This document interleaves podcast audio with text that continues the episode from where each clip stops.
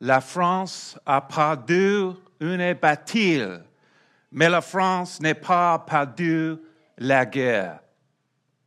France has lost a battle, but France has not lost the war. Whatever happens, the flame of the French resistance must not be extinguished and will not be extinguished if the French believers rise up and embrace the strength, courage, and tenacity of their forefathers. They've got to keep the faith, rise up and take the sword of the Spirit, and cut off the Mohammedan from his vengeance and his evil. Right. The problem is the politicians' words are empty.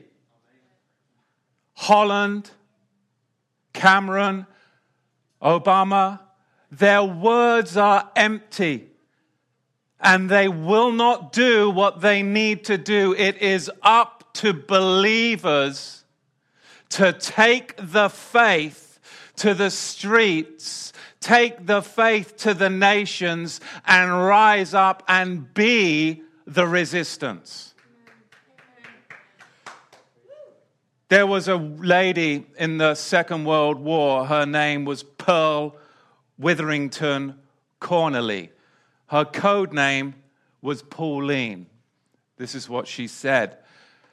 Her words over half a century ago, they echo the very words that are in fact, a reality today, not about the Germans and the Nazis, but about Islam through the Syrian migration.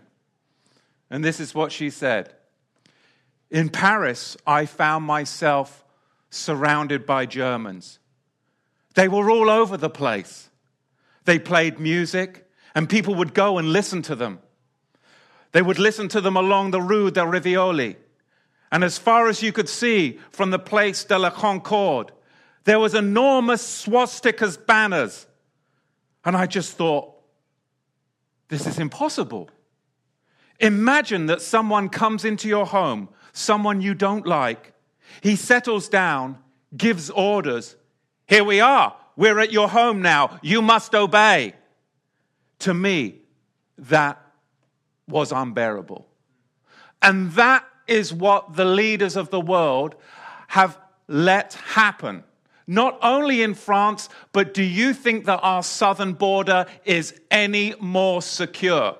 Because the Obama administration has already fast tracking Syrian refugees, thousands of them, to come into this country. Yet it was a Syrian refugee that was one of the terrorists in France last night. You see, we have to understand that ISIS, ISIL are the army of the globalists, and they send them where they send them to destabilize, to cause fermenting trouble, so that then they can implement chaos, and then order will come out of chaos. More government, new world order. ISIL and ISIS are the army of the globalists, and they deliberately put these actions in to cause the type of things that they know will happen. And then they come before the people with empty words. It's literally going to take believers to stand up and learn from history so that we do not make the same mistakes just a few months ago when there was the riots in Ferguson. You can look this up on the newspapers. There were banners that said, ISIL, ISIS is here in America. If you don't think ISIS and ISIL are here in America, then you are not paying attention with our southern borders, Arizona, Texas, and what is happening. So, we need to sober up and we need to pray that Yahweh would equip his people with a voice, a clarion call of action and to action. This week, the title of this week's message is Thanksgiving, the federal blueprint for internment, treaties, and treachery. Because we can whitewash over it in a couple of weeks and we can all get together and have great time with our family, but there's nothing wrong with that. But let's remember our history, true history, so that we can be prepared for what's about to come in our very future. You see, the federal government declared the last Thursday in November as the legal holiday of Thanksgiving in 1898. Columbus Day, Thanksgiving Day, these are odd American traditions to me. I mean, they are soaked in myth and mayhem. In fact, I think we have a clip for you that we can show you.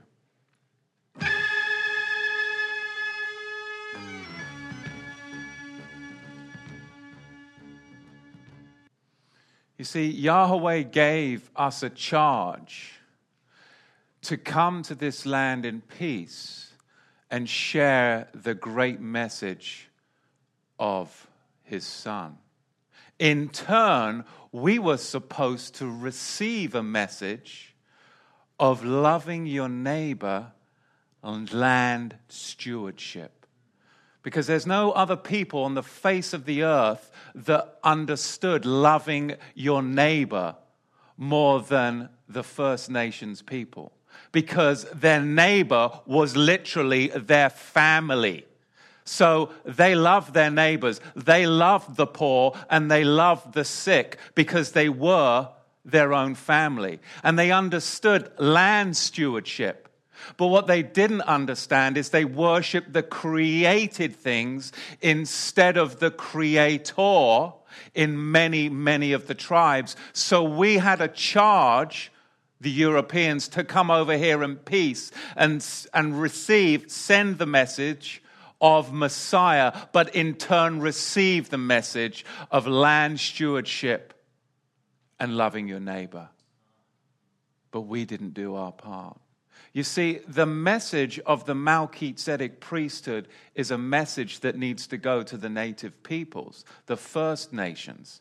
But also, we need to understand how to worship, dance, and praise Yahweh in the way that the people of this nation know how to do it. Who says that our culture of the way we worship is right? We've done a teaching on Davidic dancing, and we know that's just gypsy dancing. You see, there's nothing wrong with culture. It's only when culture becomes syncretism and becomes worship and a form of idolatry. But we need to hope and pray that this message goes forth because, quite honestly, there needs to be healing in this land for us to move to the next level of what Yahweh is doing in the kingdom realm. So I hope today, with this message, we can really understand the truth about Thanksgiving so we can move forward in hope and reconciliation with the First Nations people. Thanksgiving, the federal blueprint for internment, treaties, and treacheries. It was, of course, old Christopher Colombo, who was a what? Christopher Colombo, the one that we all celebrate who founded this nation. But really, is that what happened?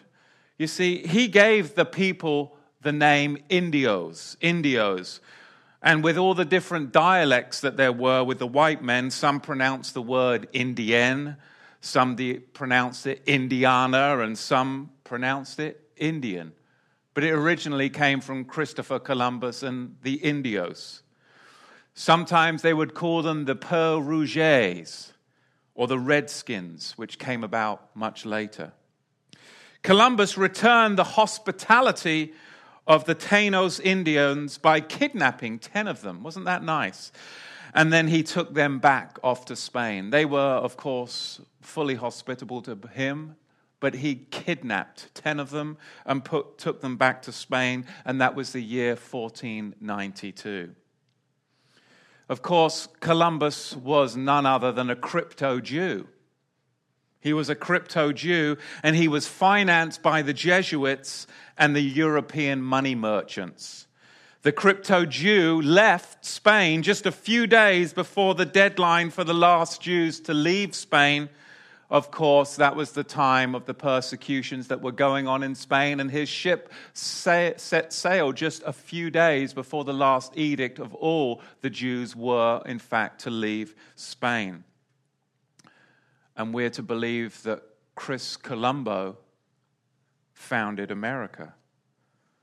Turn with me to Melachim Aleph, 1 Kings chapter 9, verse 26, because I think we'll find, in fact, that he did not found America.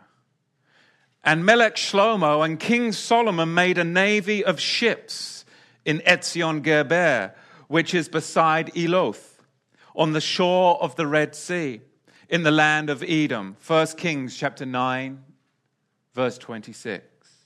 And Hiram sent in the navy his servants, shipmen, that had knowledge, they had chokmah, they had knowledge of the seas and with his servants of Solomon, and they came to Ophir, and they fetched from there thence gold 420 talents and they brought it to King Solomon. So we learn from the scriptures that King Solomon had great wisdom and he had a great naval shipyard and that he had men that had great wisdom and knowledge of the seas. In fact, he sent them far off and they came back with 420 talents of gold, but it was a specific kind of gold. It was the gold of where?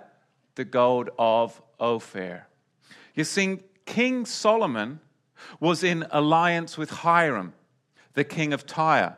You can read about that in Second Chronicles chapter 2.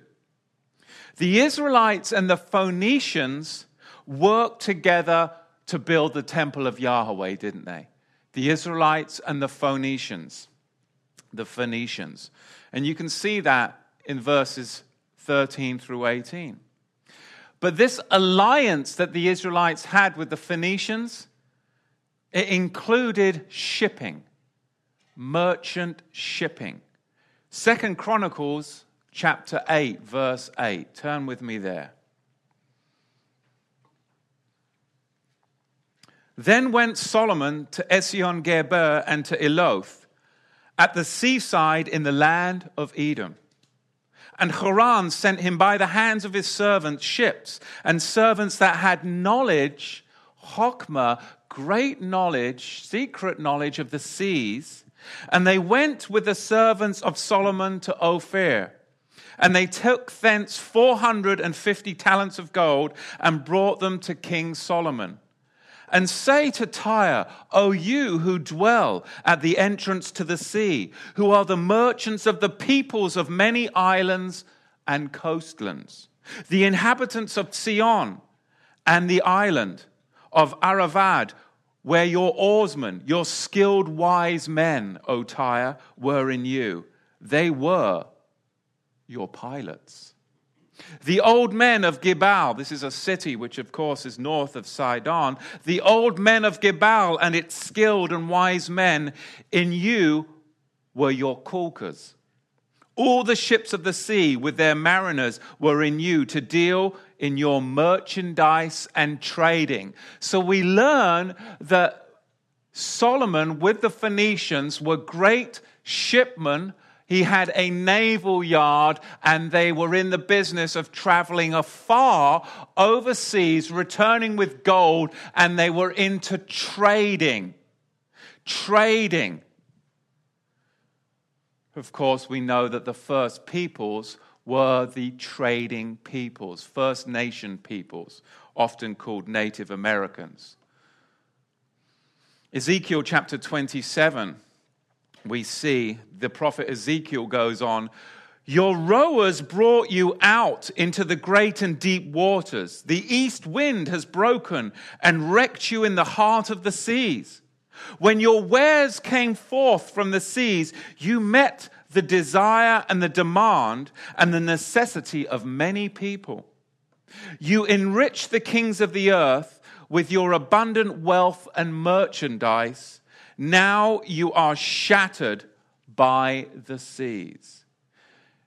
The Bible text is describing a globe trotting nautical nation, is it not? It's describing Israel's connections with the Phoenicians, Solomon's navy yard, as a globe trotting nautical nation. There's no doubt in it that the scripture is clear on that. Trading in gold, trading and crossing great oceans. Throughout the entire earth, and in its quest, it was looking for what? They were looking for material goods to trade. 1 Kings chapter 10, Melachim Aleph, verse 22. For the king, Solomon, had at sea a navy in Tarshish with the navy of Hiram. So they were together joined. A great naval shipyard. Once in three years came the navy to Tarshish. What? What? Let's back up again. For the king Solomon had a sea, at sea, a navy of Tarshish with the navy of Hiram. Now we've got a time marker. Once in three years came the navy of Tarshish bringing gold, uh, bringing silver, bringing ivory, and bringing peacocks. There's your time marker. Ferdinand Magellan circumnavigated the globe in 1519. And do you know when he returned? 1522. How long did it take him? Three years. Sir Francis Drake, of course, the first Englishman to circumnavigate the globe. He left in 1577. And when do you think he returned? 1580. And what does the Bible say?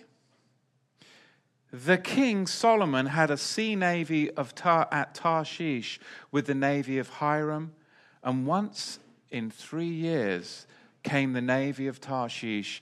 After they had circumnavigated the globe, they brought back what? silver, ivory, apes, and peacocks.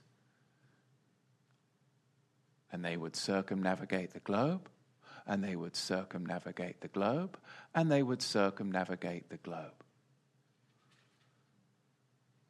And this is how they built the temple with the gold and the majesty that they found where? You see, we have to understand our history. But of course, they don't want you to know your history because the victors like to make it all up, don't they? Just like these bloody politicians that don't want to tell the French youth of their history of the resistance of the great forefathers, how they fought and fought and fought. No, they don't want them to remember that kind of history because guess what? The French people will rise up and say, no more. We're not listening to the lame, empty words of politicians. We're going to take action in the root cellars, in the cafes, and we're going to organize and we're going to take back our land. You see, history is very dangerous, very dangerous when it's true. You see, the Ten Commandments were actually discovered in Paleo Hebrew. The Star of David was also discovered in an ancient Native American burial mound of the Pueblo Indians in New Mexico. Why don't they teach your children that in public school? You mean the Paleo Hebrew Ten Commandments were found in a Native American burial site in New Mexico? Archaeologically, they were found. What does, what does that mean? What does that discovery mean? Early English settlers in the Americas found among some of the Indian tribes, they also found tefillin, phylacteries. They found phylacteries. They, find, they also found Minoan and Phoenician coins have been found in these United States with inscriptions of ancient Phoenician words on them in Minoan scripts. These were found in Tennessee, Alabama, Georgia, and New Mexico. If you really want to dig into this a little bit more, you've got to read The Art of Terracotta Pottery in Pre Columbian Central and South America by Dr. Don Wathanu. Very fascinating. Document, he documents all of the pottery and all of the Hebrew Israelite articles that have been found in these United States. Now, in 1780, in 1780, on a rock on the shores of Mount Hope Bay in Bristol, Rhode Island, there was discovered an inscription which fell deciphered in 1975. Fell deciphered it, and this is what it reads Voyagers from, voyagers from Tarshish, this stone proclaims. Like I said, tefillin, phylacteries, were found in Pittsfield, Massachusetts, in the early 19th century, in the 1800s, in an ancient Indian burial ground. In 1860, stones hewn with Hebrew inscriptions were found near Newark, Ohio. And here's a quote. Here's a quote from a letter from President Thomas Jefferson to T- John Adams in 1803. Okay, this is a letter from President Thomas Jefferson to John Adams in 1803. Quote, all the Indians of American to be descended from the Jews, the same laws, usages, rites, and ceremonies, the same sacrifices, priests, prophets, fasts and festivals, almost the same religion, and that they all spoke Hebrew. What? Why doesn't this get taught when we learn about Thomas Jefferson? You see, we don't realize today the belief of the Native American Israelite connection.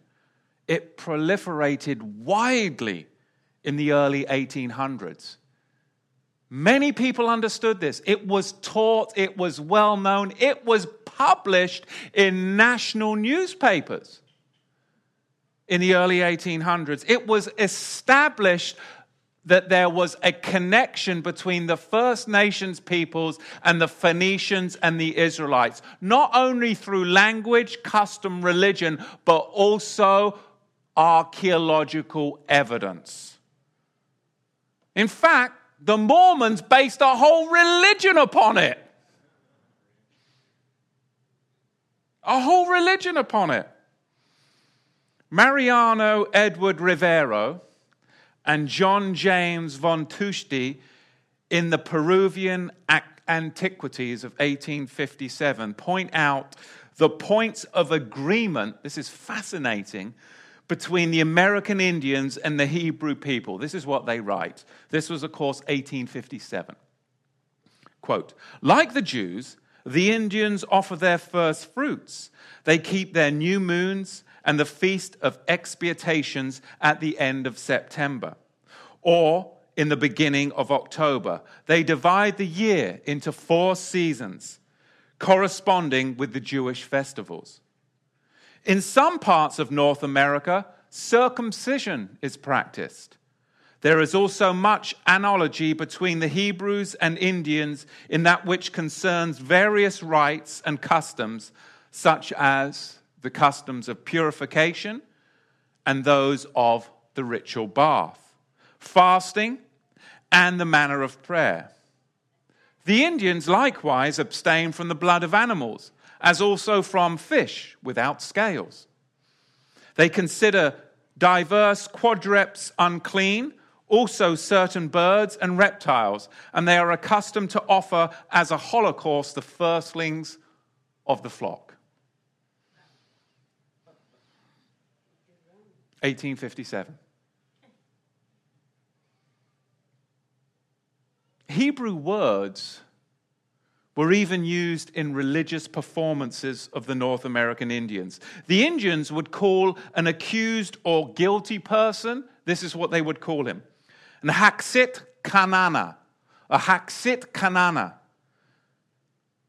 a sinner of Canaan. And if someone wasn't paying attention during a religious ceremony of worship, this is what they would call that person A Tishki Haksit Kanana, you resemble a sinner of Canaan. Where did they get these words from? Now, Beverly Northrup, she's a spokesperson for the Northern Cherokee Nation of the old Louisiana Territory.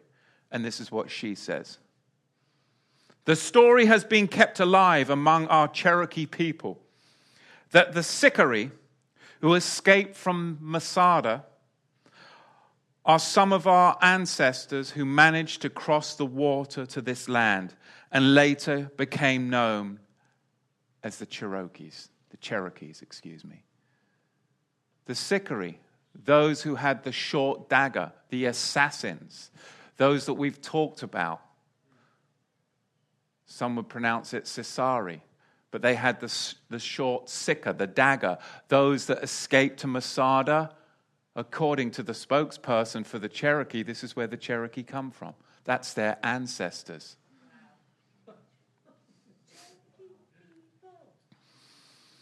Many of the Indian tribes would actually cut their hair short as a mourning rite for the dead. There's a strict prohibition against that, isn't there, in the Torah? Because it was a mourning rite that the Canaanites practiced. Yet we see that the native peoples, they practiced that. Where did they get that from? There's also, in the very same structure of the Torah text, a prohibition against cutting yourself and pouring ink into the cuts as a mourning rite for the dead. This was a Canaanite practice, and the Indian native peoples often did that. In fact, the chief that we presented in the opening monologue there did that before he would go out to war.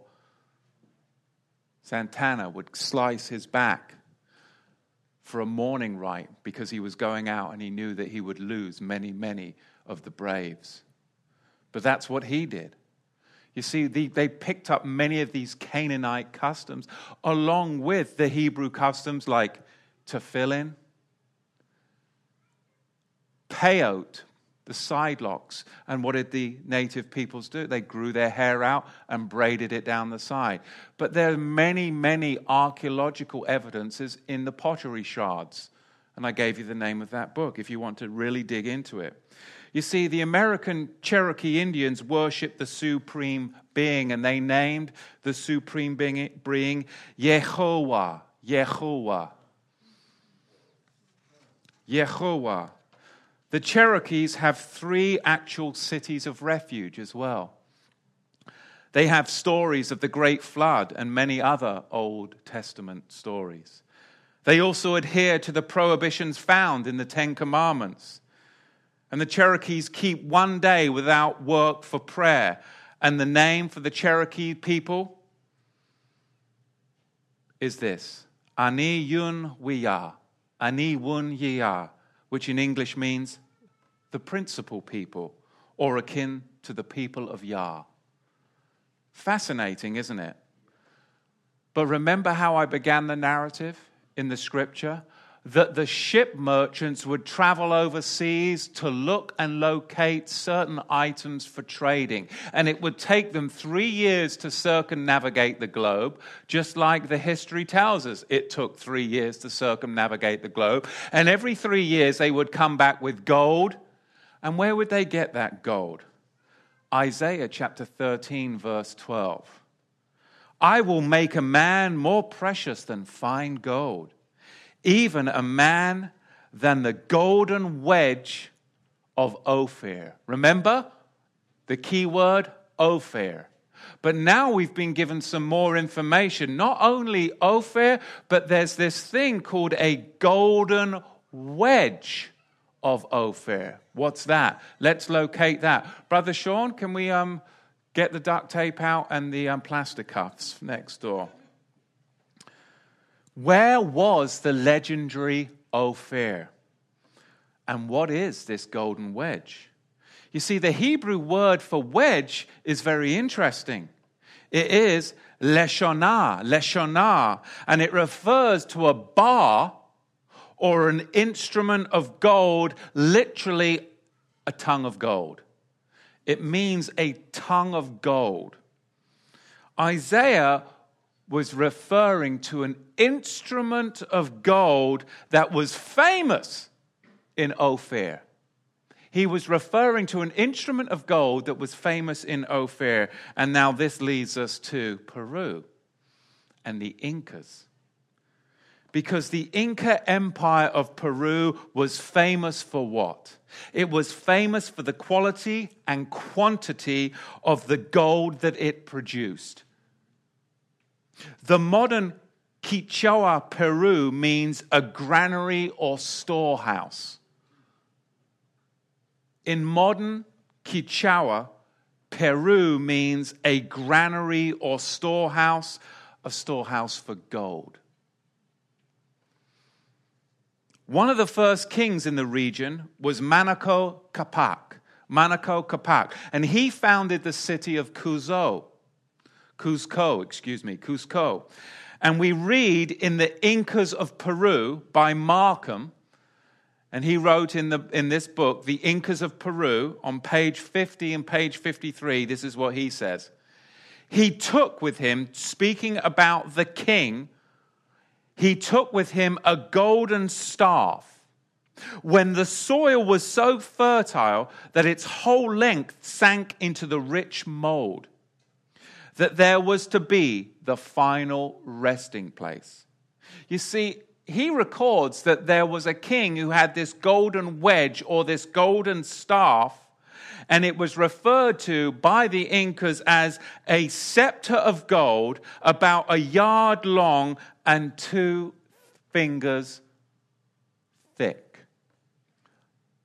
And this was in Markham's book, The Royal Commentaries of the Incas, on page 64.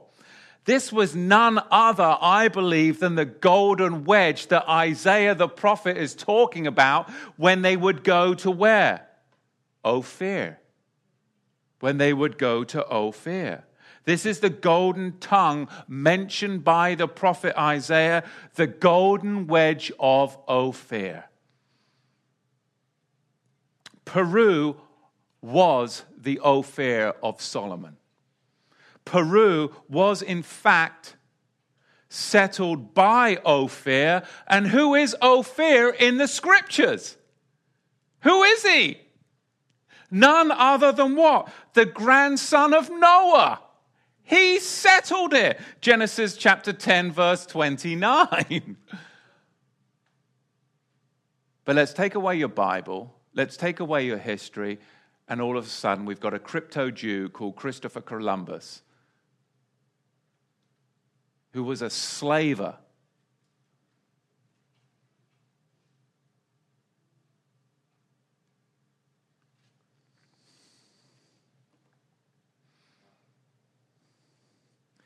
the ancient seafaring Israelites discovered the Americas. Can we be real?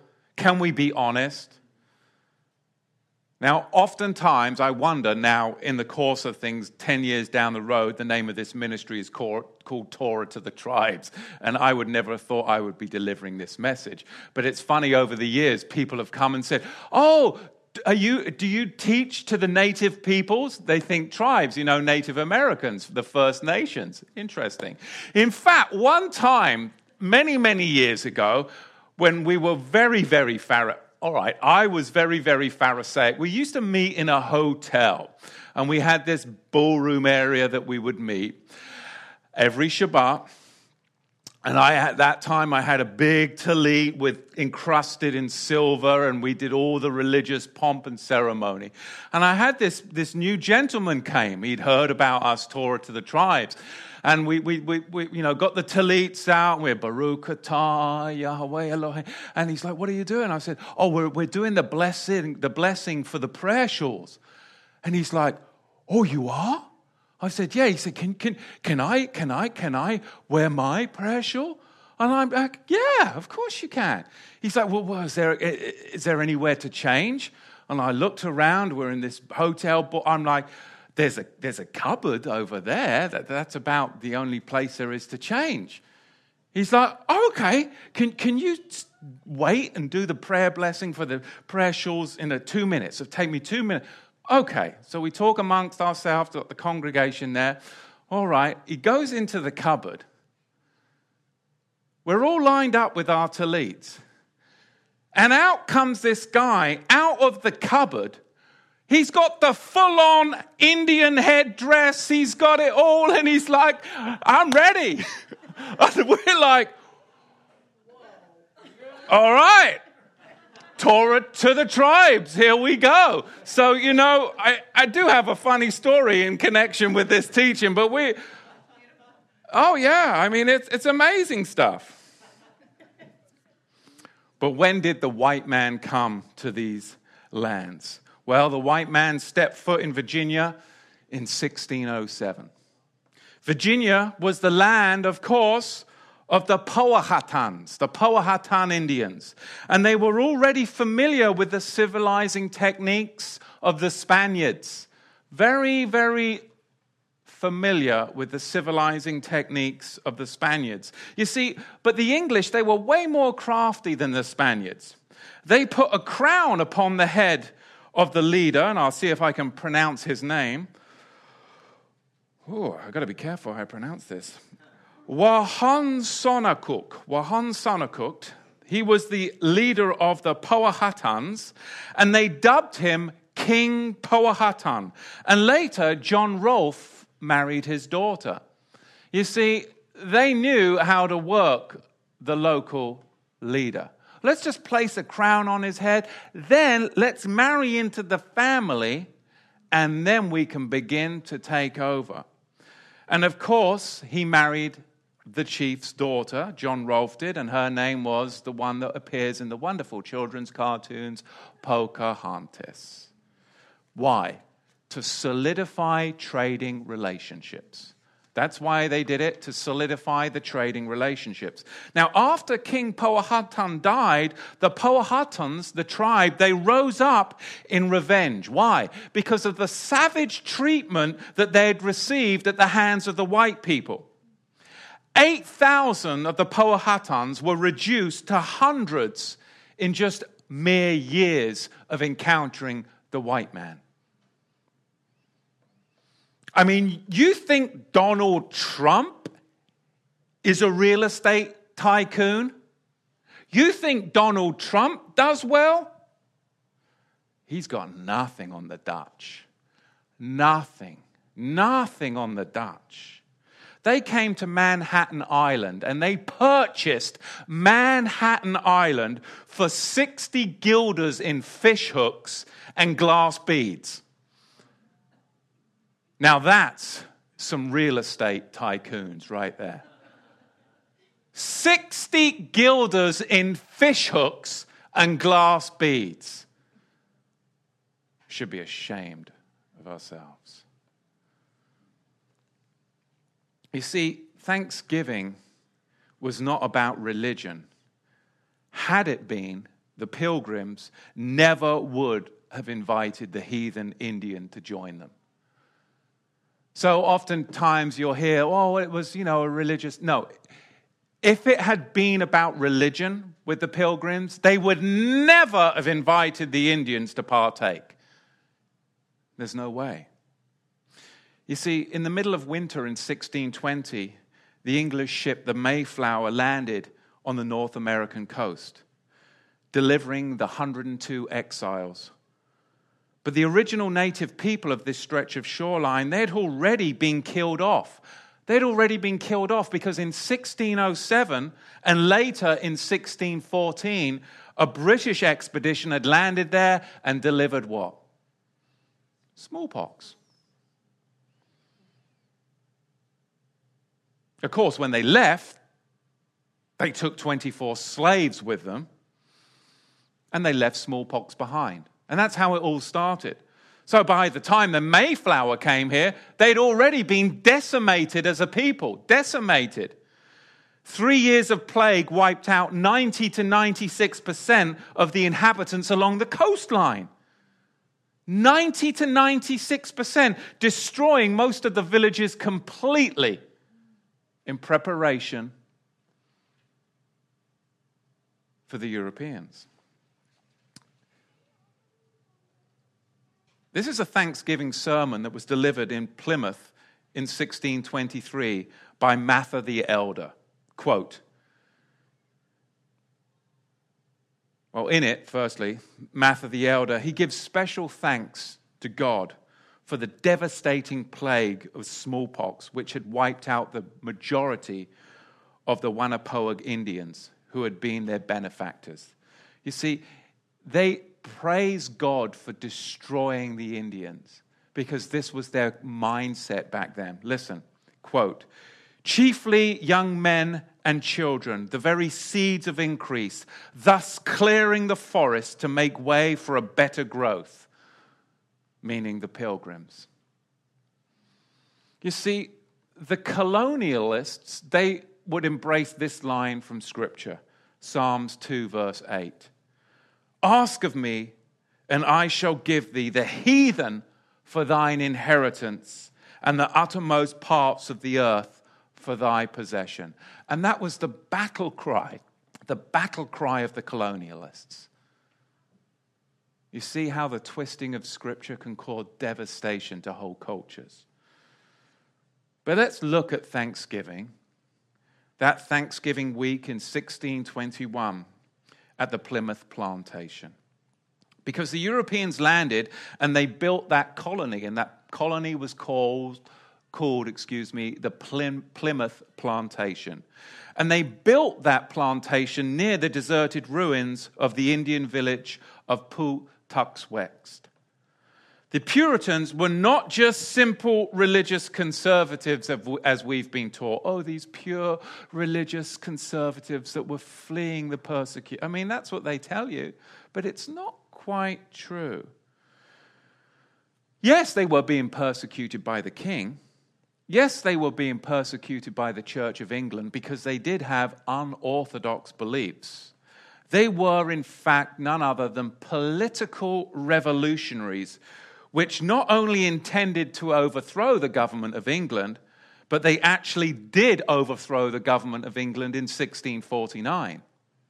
You see, in 1643, the Puritans, the Pilgrims, declared themselves an independent confederacy. 143 years before the American Revolution. They believed in the imminent occurrence. Armageddon is coming!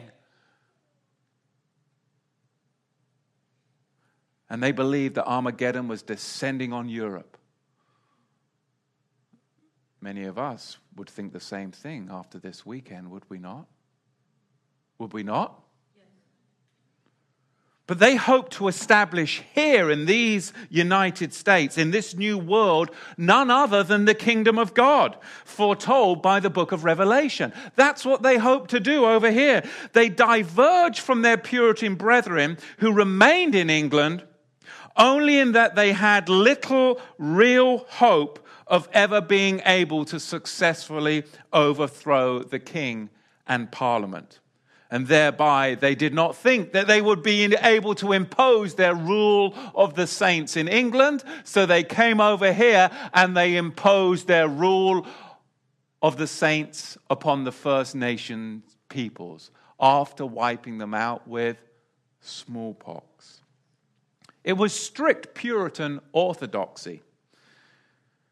So they came to America not just in one ship the Mayflower, but in hundreds, hundreds and hundreds of others as well, with every intention of taking the land away from the First Nations people to build their prophesied holy kingdom. Can you see how it can all go sideways when you've got false teachers, false shepherds twisting the scriptures? You see, all the savages, all the savages that opposed the Puritan preachers, what would they do? Well, they would loud out Romans 13 2 in their Sunday sermons. That's what they would call. Whatsoever therefore resisteth the power, resisteth the ordinance of God, and that they that resist shall receive in themselves damnation, would be the Sunday sermons against the First Nation peoples. What's a real tragedy is the Wampanoag Indians. They were actually invited to a Thanksgiving feast for the purpose of negotiating a treaty that would secure the lands of the Plymouth plantation for the pilgrims. That's what it began with. Let's invite them so that we can what? Secure a treaty for the Plymouth plantation. In celebration of the pilgrims' good fortune at the success of that meeting, the colony's governor, William Bradford, declared a three day feast of thanksgiving after the first harvest of 1621. That's your Thanksgiving. But the Pequot nation, the Pequot nation, excuse me, they hadn't agreed to this treaty.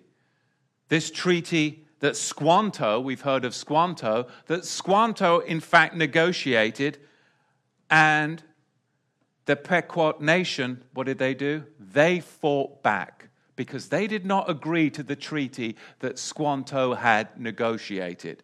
So the Pequot War was one of the bloodiest wars that the Indians or the First Nation peoples had ever, ever fought.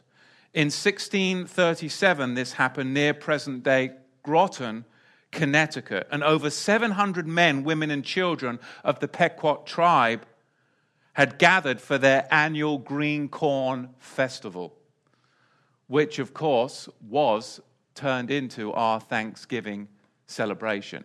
You see, so many people, even today, will be false teachers and they come up before you and they say, Oh, look at the Sukkot ash. Oh, really? Thanksgiving, it was Sukkot. They're lying to you.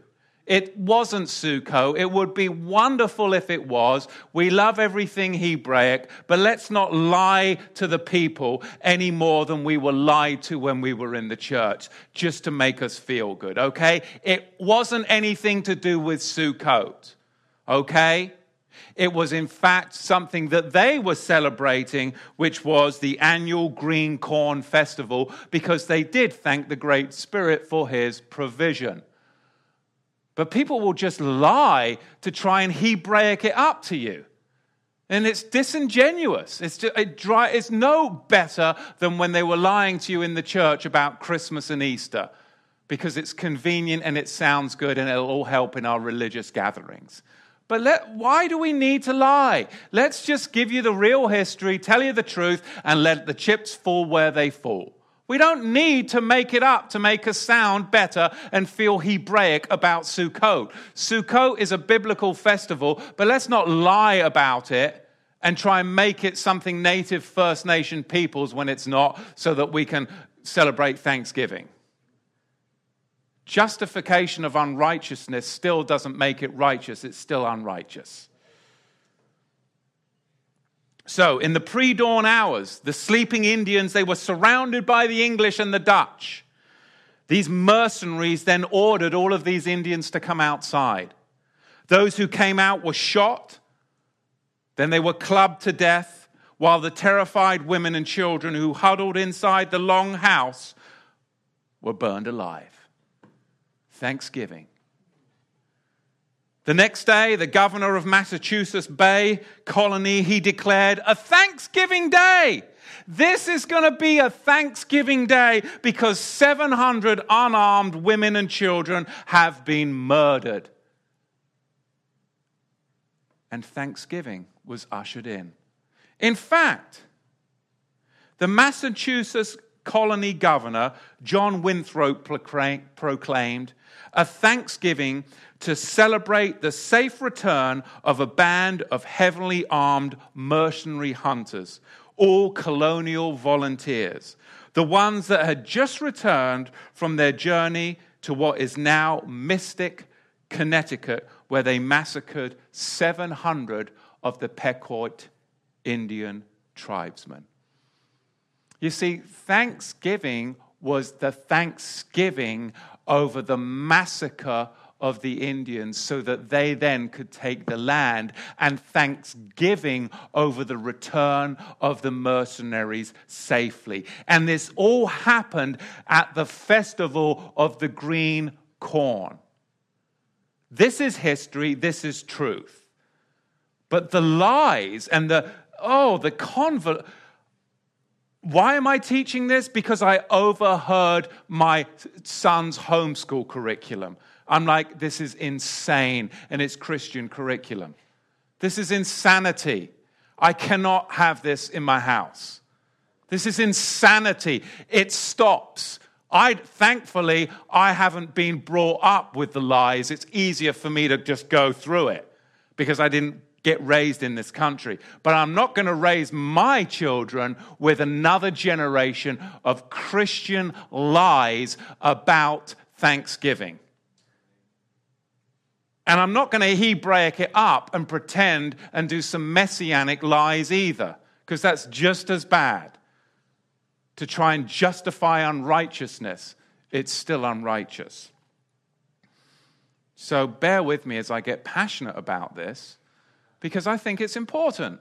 Because it is a federal blueprint for internment. And if we don't understand what happened to the First Nations people, understand the exact paradigm is being played out not only in France, which they put curfew and martial law first time since what, 19, what? 44. But that plan is already fully being implemented in America.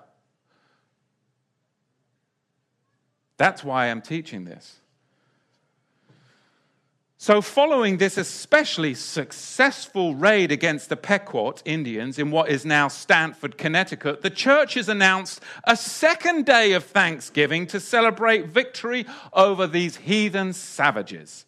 During the feasting, they hacked off the heads of the natives and they were kicking them through the streets like footballs, or soccer balls, I should say. Even the friendly Wampanoag didn't escape the pilgrim madness. Their chief was, in fact, beheaded, and his head was impaled on a pole in Plymouth, Massachusetts, for 24 years. In 1675, all hell broke loose, and there was a war, and it was called King Philip's War because they had enough. The First Nation peoples, they had enough. The killings became more and more and more frenzied, with days of Thanksgiving feasts celebrated every time after a celebrated massacre of the savages. Thanksgiving is connected directly to the massacre of the First Nations peoples. It was connected directly to the return of the mercenary pilgrims successfully unharmed as they had slaughtered and decimated whole people. There was one Thanksgiving feast that then got turned into two days, that then got turned into three days, announced by the governors of the colonies. Let's be real.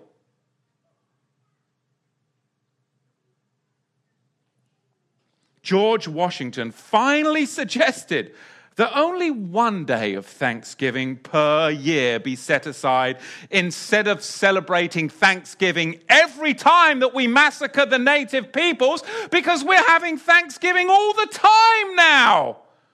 Not just once, twice, three times. You're having Thanksgiving feasts every time you massacre the indigenous people. Let's just do it once a year.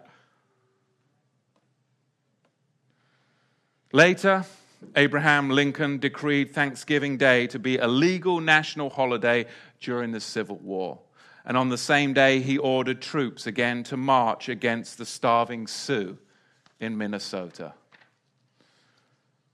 You see, the Puritans were the ones that started slaving, the Indian slaving, which then was so successful, they decided, well, let's go, instead of on the east coast of America, why don't we go to the west coast of Africa? and bring them to the east coast of America because we don't have many slaves left. They all died from smallpox. So Indian slaving then grew to native um, African American slaving courtesy of the pilgrims. So successful was the early trade in Indian slaves that several, several Puritan ship owners in Boston began to practice raiding the ivory coast of Africa for the black slaves to sell to the propriety colonies of the South, thus founding the American black slave revolution and trade. William Bradford, the governor of Plymouth, he wrote in the Pequot about the Pequot Indian massacre. This is what he said. This is the governor of Plymouth, mind you. Those that escaped the fire were slain with the sword, some hewed to pieces, others run through with their rapers, so that they were quickly dispatched, and very few escaped. It was conceived they thus destroyed about 400 at this time. It was a fearful sight to see them thus, frying in the fire. Horrible was the stink and scent thereof. But the victory seemed a sweet sacrifice. And they gave the prayers, therefore, to God, who had wrought so wonderfully a victory for them of thanksgiving. The Wampanoag speech, this is from a Wampanoag Indian, and this is a speech that he spoke before the town of Plymouth Rock, Thanksgiving 1970. Today is a time of celebrating for you. A time of looking back to the first days of white people in America. But it is not a time of celebrating for me. It is with a heavy heart that I look back upon what happened to my people. When the pilgrims arrived, we, the Wampanoags welcomed them with open arms, little knowing that it was the beginning of the very end. That before 50 years were to pass, the Wampanoag would be no longer, would be a tribe no longer. That we and other Indians living near the settlers would be killed by their guns or dead from diseases that we caught from them. Let us always remember the Indian is and was just as human as the white people. You see, Thanksgiving truly is the blueprint of how the federal government deals with perceived hostiles. And don't you think because you are a believer in Yahweh that you are what? None other than a conservative perceived hostile. And you might want to refer to Jade Helm and the red list, and you might find yourselves on it because you are a perceived hostile. And the federal government does thus to perceived hostiles. Those of us that choose to live peacefully, farming, living off the land, trying to live off the grid if we can, people that object to the government's plans of, for expansion, control, and re education, we are perceived as hostiles. And now we know that scripture where it says, You will be betrayed by members of your own family. Because one of the most degrading things that the federal, that the U.S. Army did to the Native Americans, the First Nation peoples, is that when they had slaughtered all of their families and they put them in the reservations, then they would starve them. And then when they were so desperate from starvation, they would offer them and they were freezing, without clothes, with soiled, moldy blankets. When they were at their lowest, they would go to the once braves and they would offer them the thick wool blue coats, the blue coats. And they would say, We will pay you with food, rations, and warmth to be scouts so that you can now go out and find us more of the First Nations peoples because they couldn't track them themselves. So they actually had to use members of your own family to come against you. That's the federal blueprint. That's the federal blueprint. Members from your own tribe to spy on you and to hunt you down. That's how it all begins. That's how it all begins. That's how it all begins. That's the federal blueprint. Once the US Army had broken down those enslaved Indians, then they employed them as mercenaries, blue coat, blue coat scouts who betrayed their own people, leading the army into the camps of other still free tribes. In fact, the army, just locally here, they employed the Taino Indians as mercenaries from Warm Springs Indian Reservation right here the Indians from the Warm Springs Indian reservations. They were the mercenaries that went out against the Modocs in Northern California.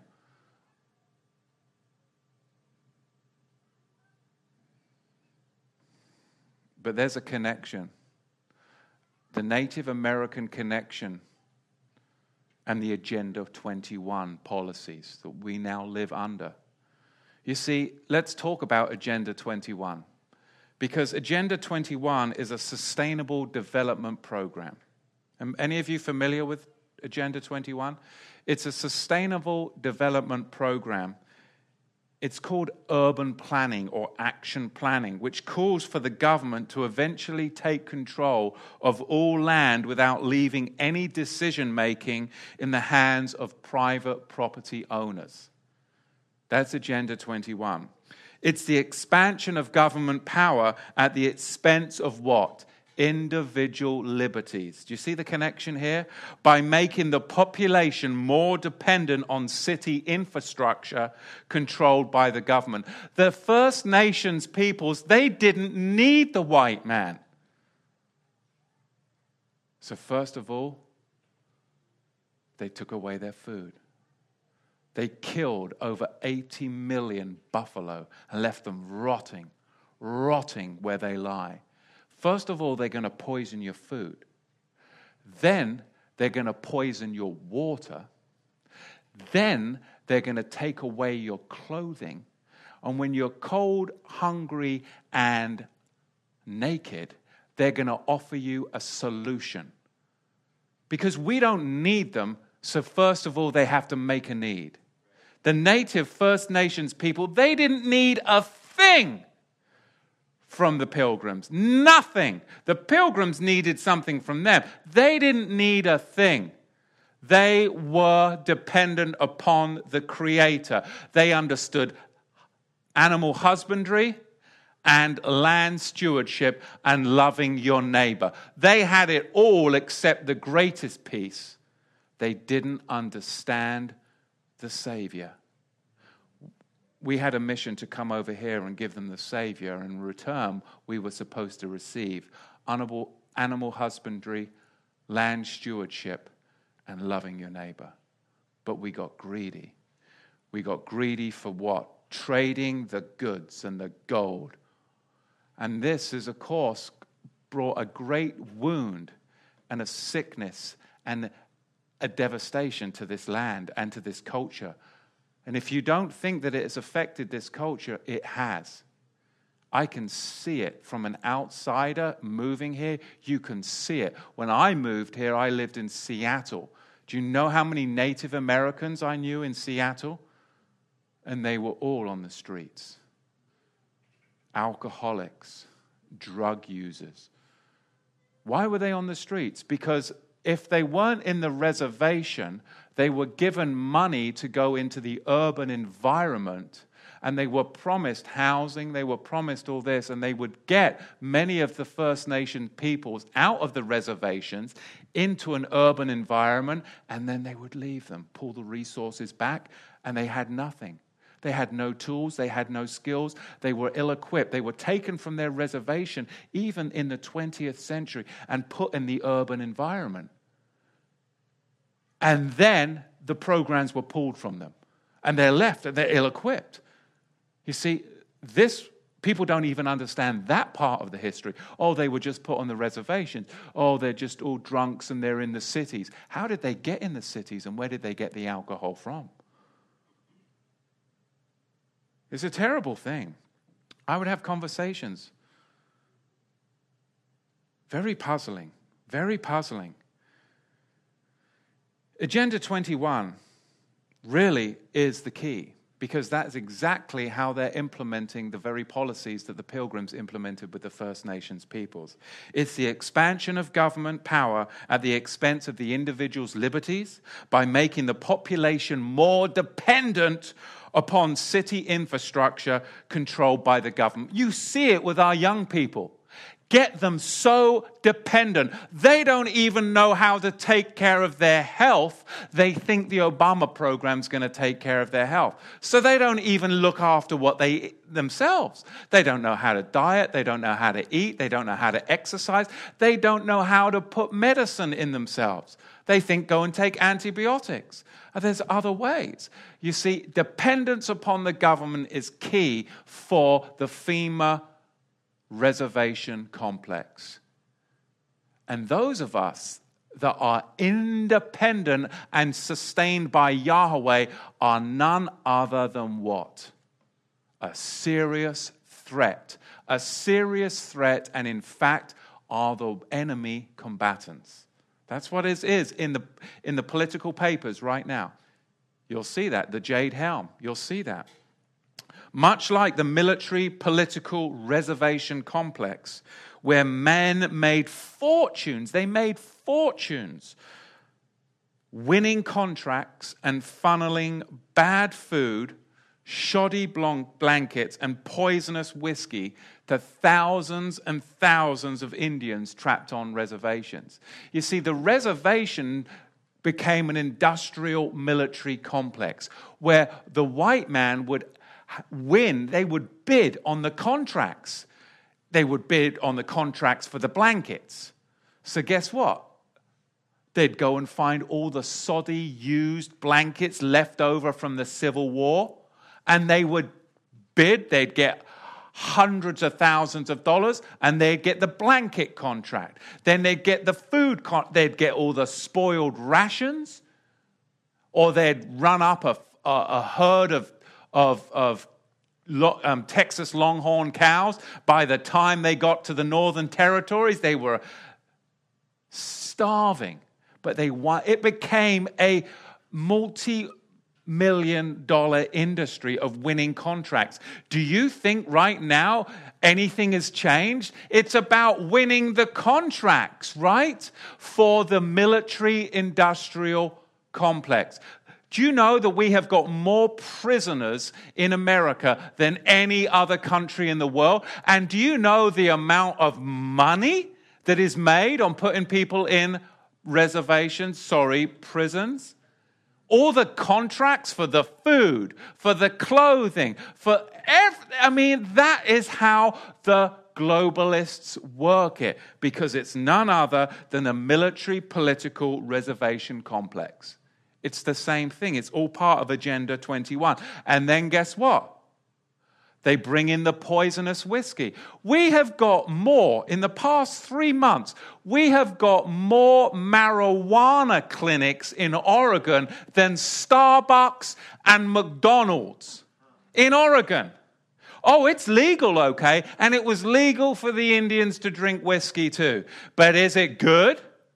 It's going to dumb you down and enslave you so you can get round up and you can be dependent because you're living in your mum's basement smoking weed and you can't hold a bloody job. Right? Right?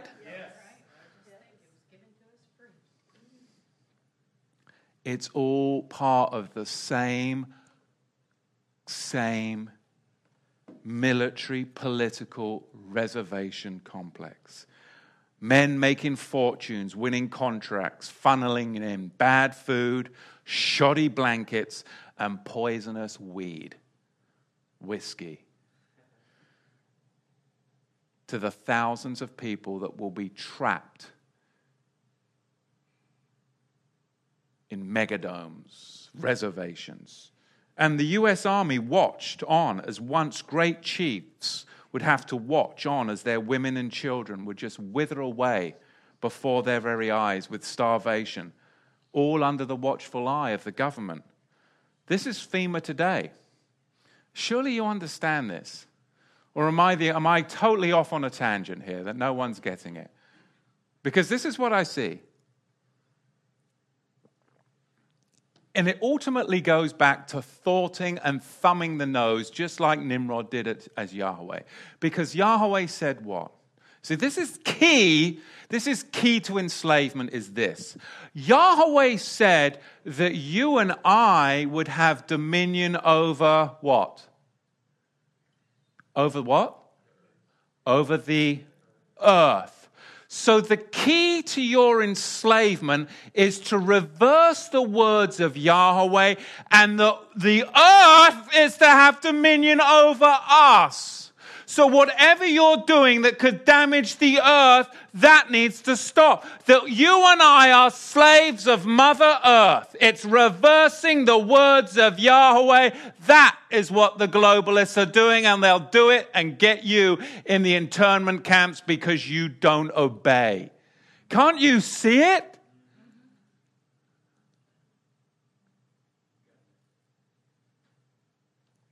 It's everywhere. It's all about the environment and global warming. Man is subject to the environment. No, the environment is subject to man. Yes, we need to learn good land stewardship, but we are not subject to the environment or the environmentalists. That's what the Bible teaches. So, what does SA Satan do? He twists it to enslave you all, to enslave us all. It's elevating land above man. And that is what happened to the First Nation peoples, elevating land above man. It's the reverse of the Bible mandate. Environmentalism, environmentalism, excuse me, Agenda 21 environmentalism is key to the FEMA reservation implementation. It's called the precautionary principle, and that's what they're working right now. The precautionary principle.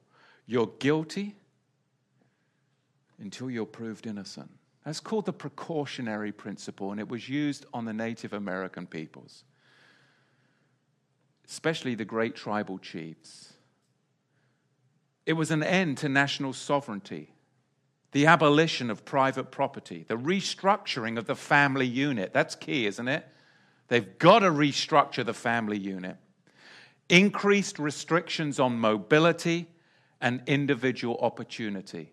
That's Agenda 21, but they got it from the reservation complex. That's exactly what they did to the First Nations peoples.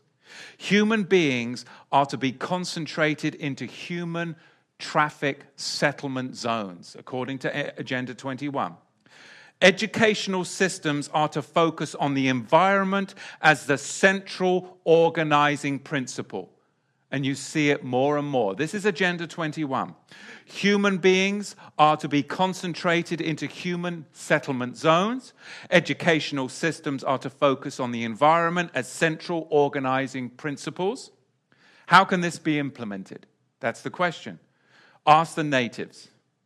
You steal a generation of children and you indoctrinate them with these ideas, and they become global citizens in a global village which is packed and stacked next to high speed light rail systems. For them to be able to implement this system, they have to steal away a generation of our youth.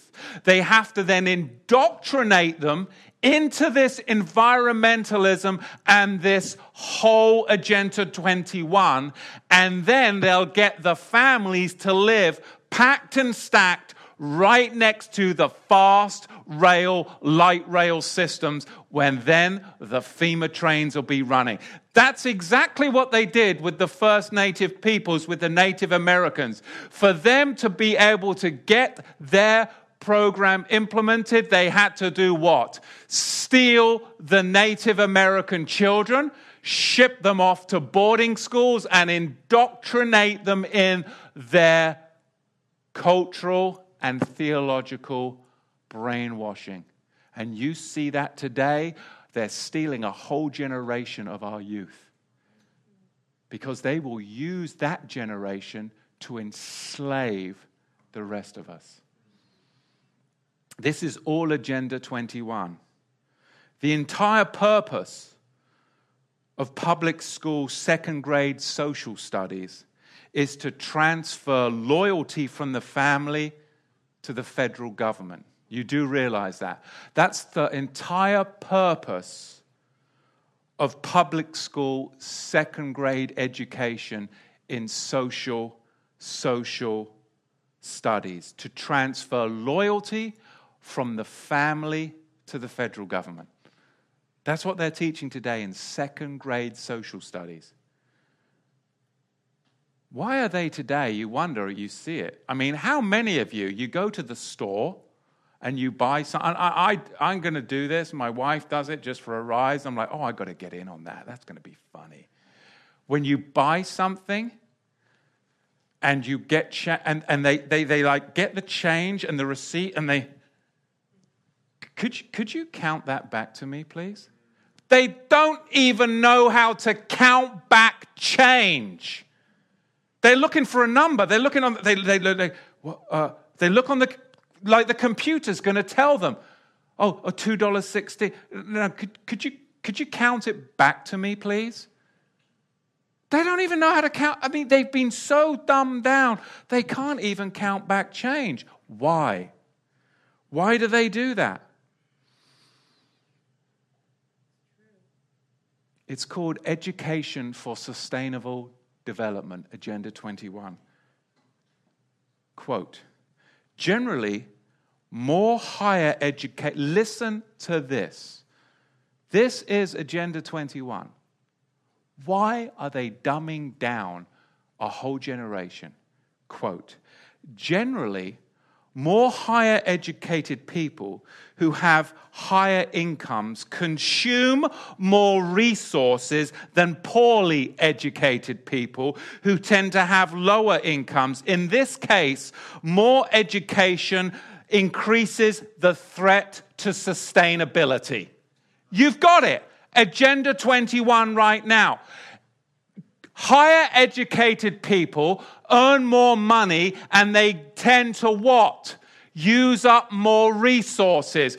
Poorly educated people, they've got no money, they ain't got no resources. It is much better for sustainability and taking care of the environment. In a nutshell, that's why they're dumbing down the whole generation. It is all part of the globalists' tyranny, and ISIS and ISIL are their army to implement it by bringing terror to your neighborhood so that they can bring order out of the chaos. And they'll bring their puppets before you, Obama. They'll bring their puppets before you, Hollande in France. They'll bring their puppets before you, Cameron in England. And they'll say, oh, this is a terrible thing. But they won't do anything about it because this is their their policy, and it is exactly what they did to the Native Americans. So when you sit down with your families and celebrate Thanksgiving in two weeks, mark these words, take them to heart, and let's be a people of action. Because if we don't understand what Thanksgiving is really about, it's going to come creeping onto your door before you know it. Before you know it.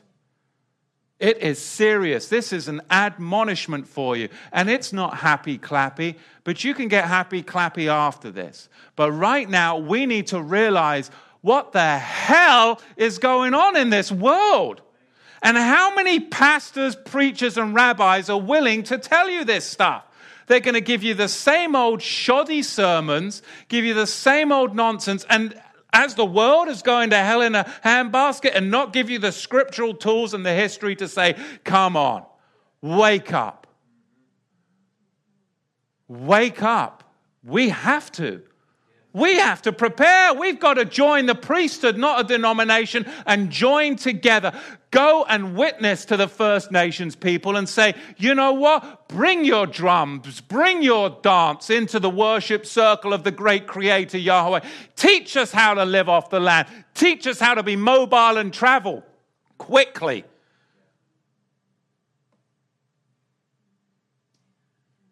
And we teach you about the Melchizedek, the great son, Yeshua. Not the white man's religion of perversion and pilgrims, but we'll teach you about the Melchizedek priesthood. But teach us how to worship him in spirit and truth with these great, wonderful cultural things that you do. Let's come together and let's now take this to the next level because it has to happen in this great land. It is not going to stay this way any longer.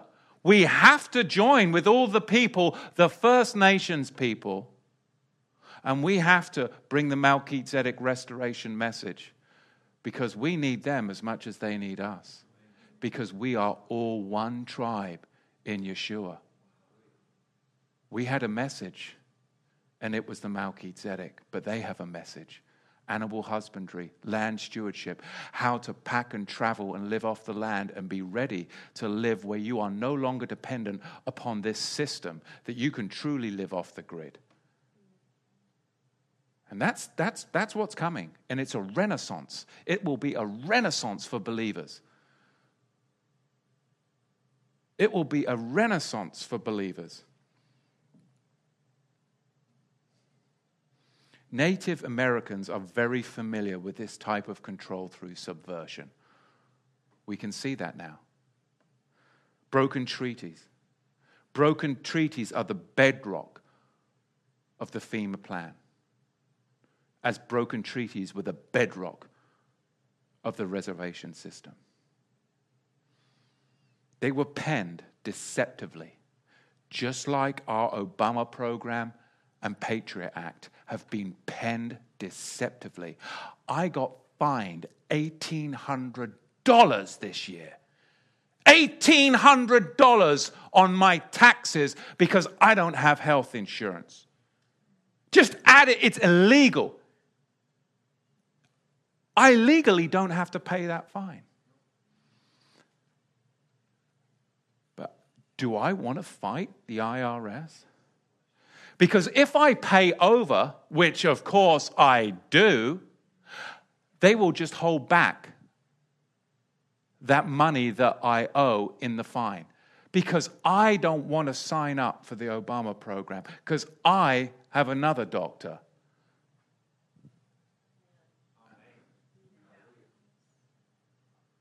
And his name isn't Obama.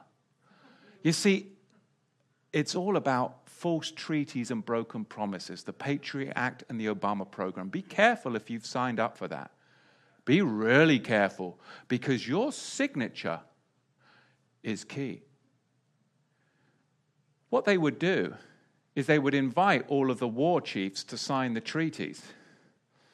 But after a while, they started to get smart and they wouldn't sign. So then they would go and they would get the youth, the young Indians, and they would make them sign. And then they would present and say, look, they signed the treaty, but they hadn't. The leading eldership oftentimes were absent at the councils deliberately. They wouldn't sign the treaties. And then the Native Americans, the first peoples, they began to get smart and they would build into the treaties that there had to be two third Native Americans there to even for the treaty to stand because they realized that these were penned deceptively with treachery. And that treachery would lead to their very enslavement and the elevation of the, of, of the land above man, because that was what it was all about. And we see this with the Patriot Act and Obamacare. These are used to trick people out of their Yahweh given rights and funnel them into restricted reservations, or like we see, these FEMA zones for their safety and protection. It's for your safety and protection. You need food. You, we have food. You need clothing. We have clothing. You need shelter. We have shelter. You need first aid. We have, oh, the water's got too much fluoride and poor. Oh, you know what? We, we've got our own water. come in, come in, come, come, come into the sports stadium. There's cots for you to come on in. When you're in there, people are getting attacked, women are being raped. They don't tell you this stuff. In Sweden, one out of four women is raped by Islamic men over the past two. One in four since the migration.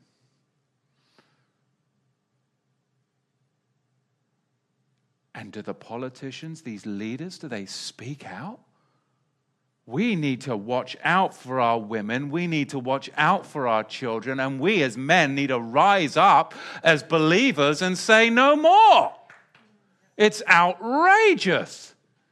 It's egregious. It's, it's incomprehensible that people put up with this. And then you wonder why what happened the other night happened. Of course, once they funnel you into these safety zones where it's fully protected and you're restricted, this is where the government handouts are promised to you. But they're never going to be fully realized. You understand that, just like with the Native Americans. When and if they do arrive, those government handouts, they'll either be greatly diminished, spoiled, or they'll carry the very diseases designed to wipe out the resisting population and implement the Georgia Guidestones policies. Which is what? Population reduction to secure the future for the elite generations. Who's seen that new movie with George Clooney? What is it called? Like Tomorrowland or something? It's all about population reduction. And it's about the elite living off the planet in another dimension, free from the desolation that is soon going to be coming upon the earth, the Armageddon that's all going to be coming upon the earth because man didn't elevate the environment above himself. I mean, you should see the messages in the movies. I mean, they do it. Satanic, the satanic system is the pride of Satan is about flaunting in front of you what they're about to do knowing that you're so stupid that you won't even. Re- they love it. But we're not stupid because we have the wisdom of the Holy Spirit and we have the eyes to see. But they flaunt it before the dumbed down generation. It is the pride of life, the pride of Satan, flaunting what they're about to do right before your very eyes. They have to put it in the movies. It's all part of the satanic ritual. It's key if you research it that they do that. They've always done that. This Tomorrowland, you've got them living in another planet, in another dimension, the elite, and all of the serfs, all of the slaves are left on planet Earth. Then they launch, they, they, they, they even tell you in that movie that the launches to the moon, they didn't really go to the moon. It was really a cover for interdimensional travel. And of course, where do you get access to this secret, esoteric, off planet living? Disneyland.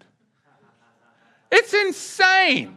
It's an insane. You'll be like, if you, you'll watch that and you'll be like, I mean, my head was spinning for hours, like, okay, trying to put it all together. The subliminal messages in that clue. And, and what did George Clooney, how much did he give to Obama? He had Obama to his house, and I think he gave him $15 million campaign money.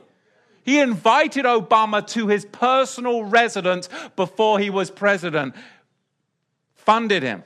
I mean, oh my goodness, this, this is I, I, just, I just, I do not, I can't believe I am living in this generation. And I can't believe that Yahweh is so good to me to allow me to speak before you. It's an honor and a privilege. And I know you think I'm crazy, some of you. But you know what? A few of you actually have got ears and you don't think I'm crazy. Because you know what? People today, they think it's crazy, like we saw on the film roll, that the government would enslave an entire generation and put you in a reservation. Well, now we're too sophisticated for reservations. We've got FEMA. We've got the Department of Homeland Security. We're dumbing down a whole generation of your children, and they'll live stacked and packed right next to the high speed rail lines. So when we pull the plug, we can ship all you off right to the FEMA Project Center, where we'll diminish your food, poison you, and we'll bring the diseases in on the blankets so that we can kill you and implement the Georgia Guidestone policies. Because ultimately, we need to elevate the land above humanity. And we'll start teaching your children in the second grade to detach from the family and attach to the federal government.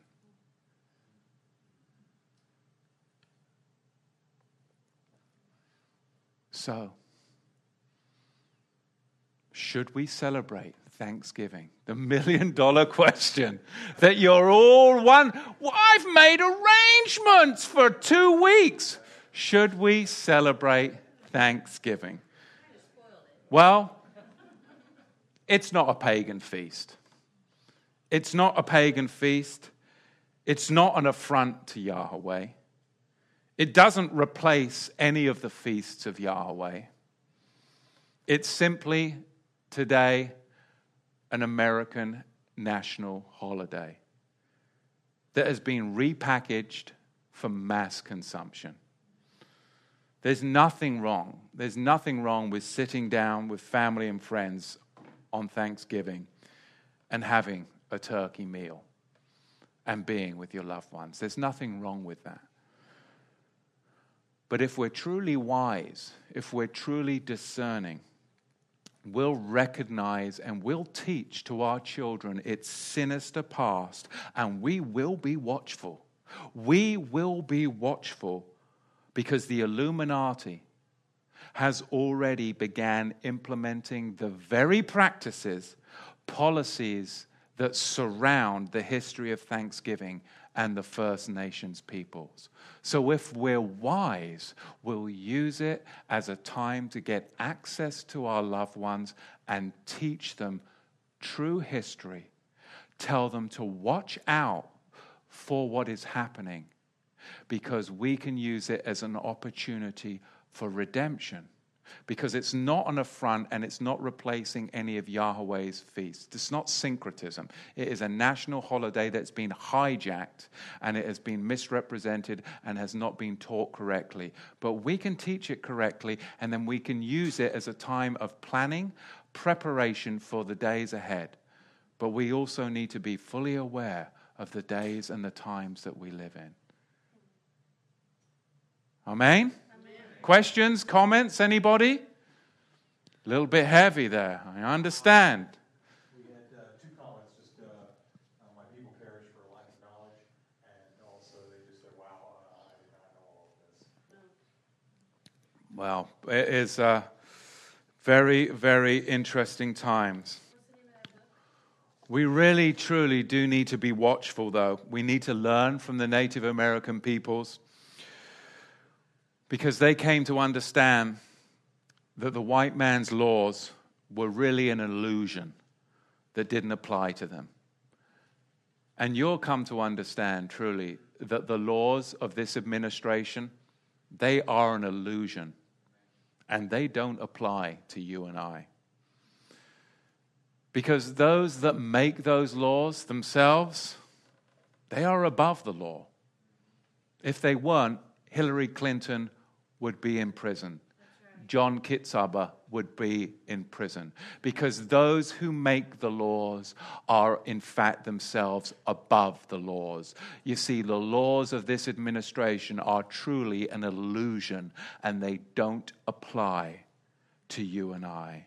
These career politicians that are paraded out in front of tragedy Hollande in France, Cameron in England, and Obama these people are, in fact, above the laws that they make themselves. They should be in jail. They should be in jail.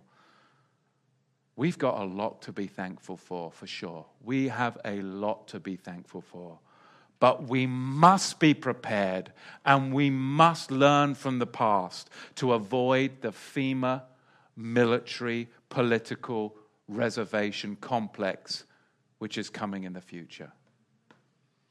Father Yahweh, we ask that you would truly give us the eyes to see, the Abba, that you would give us the words to speak to the First Nation peoples all over this country, the Abba, that we would truly be able to teach the message of the Melchizedek as we were charged to do over 400 years ago, but we failed. And Abba, in return, let us receive the gift you see, it was all about a gift. We were supposed to give a gift and we were supposed to receive a gift in return. But instead, we just took. Abba, forgive us. Forgive us, Abba. And I thank you so much for Abba the opportunity to meet a First Nations family and for them to pray over me at Sukkot this year and welcome me to this land and anoint me with oil. And now this message has gone forth. It's truly a miracle. The Yahweh is with us. He's with his people, but we're to remember who are the people of this land, none other than the First Nations people. Amen.